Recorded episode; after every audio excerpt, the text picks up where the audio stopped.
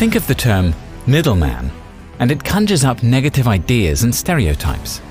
In fact, cutting out the middleman is considered a good thing. But is it? Stripe, one of the fastest growing fintech companies in the world, has positioned its growth on being known as the internet's middleman.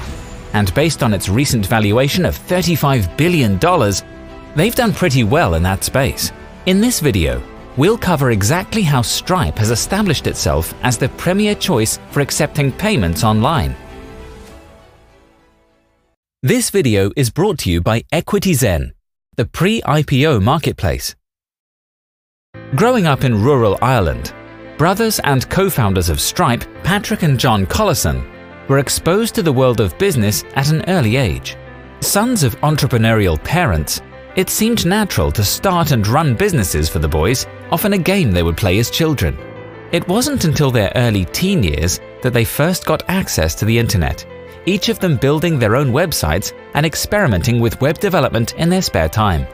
Both Collison boys received high marks in school and started to develop online businesses as a natural extension of their passions. While they were 19 and 17 respectively, they started Auctomatic, a business that intended to solve some of the issues they saw with eBay. In a span of just 10 months, they built, funded, launched, tested, and sold that company for a cool $5 million, making both boys handsomely rich before even finishing high school. After moving to the US, the Collisons attended Harvard and MIT for a few months and regularly discussed the future of online transactions.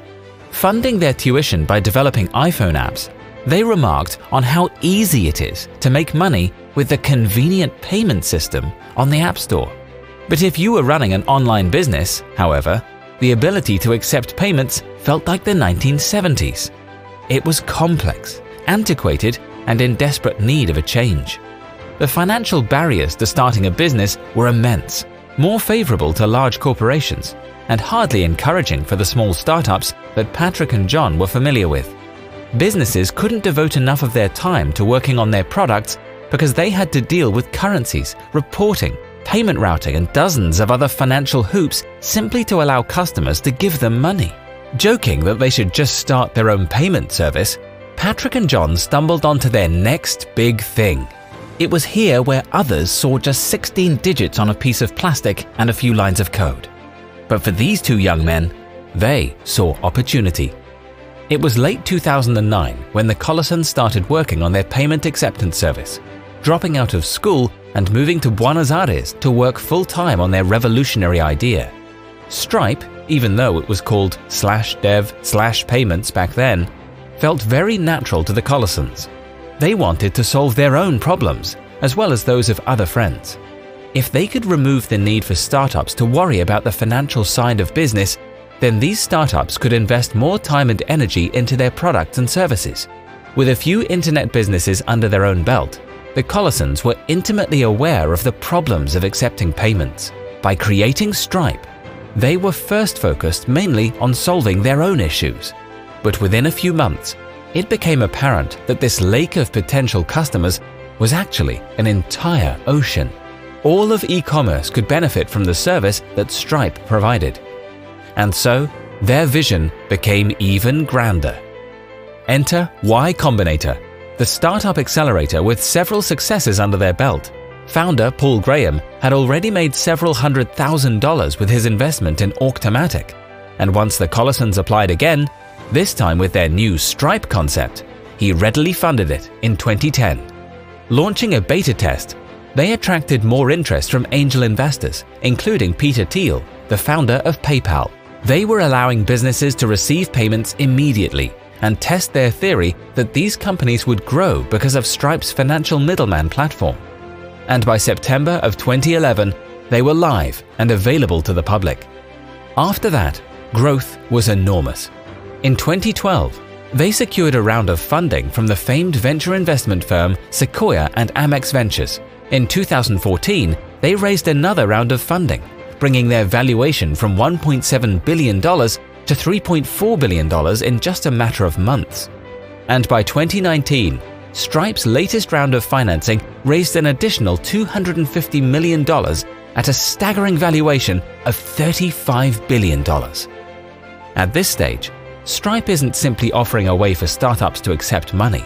They had launched Radar, a machine learning fraud detection service that reduced credit card fraud by as much as 25%. They also launched Atlas, providing an end-to-end business formation service, allowing anyone in the world to quickly and easily form a new company, further removing the barriers for innovation. Recently, Stripe launched Issuing, a platform that white-labeled credit cards for businesses, offering a percentage on the fees that Stripe collects as a cashback for its business customers. And what's next for Stripe? Maybe with the new credit card service, they are positioning themselves for a buyout from one of the major credit card companies that invested in them. Maybe they intend to go public with a more complete version of their already extensive end-to-end -end service. The Collisons are tight-lipped, saying that they remain in the expansion phase, not yet done developing and offering new solutions for the growing transition to online commerce. In 2018 alone, it's estimated that half of Americans who spent a dollar online used Stripe to make that payment. Stripe never intended to become a competitor to major payment facilities like PayPal, Square, or Apple Pay. But as a fast follower, this unicorn company has been able to watch what the big guys are doing and swiftly improve their own service to capture a huge portion of the market, including offering payment infrastructure to Amazon, Facebook, and Lyft. By making online business easy for everyone, Stripe and the middleman service that they offer has become an incredibly popular company. Of course, this was only possible because of the investors who believed in them and funded their success. Which brings us to today's sponsor, EquityZen. EquityZen has opened the door to pre-IPO investing. Since 2013, they've been one of the leaders in connecting shareholders of private tech companies who want to sell their stock to accredited investors looking to access the private market. Their investment funds buy shares of companies like Stripe while they're still private, allowing you to unlock investment opportunities that were once only available to well-known venture capitalists. And if you're new to EquityZen, you can invest for as little as $10,000. Click on the link below to learn more about how your capital can appreciate through pre-IPO investments offered by EquityZen. If you enjoyed this video, also be sure to click the like button and subscribe for more content just like this. Until next time, stay smart.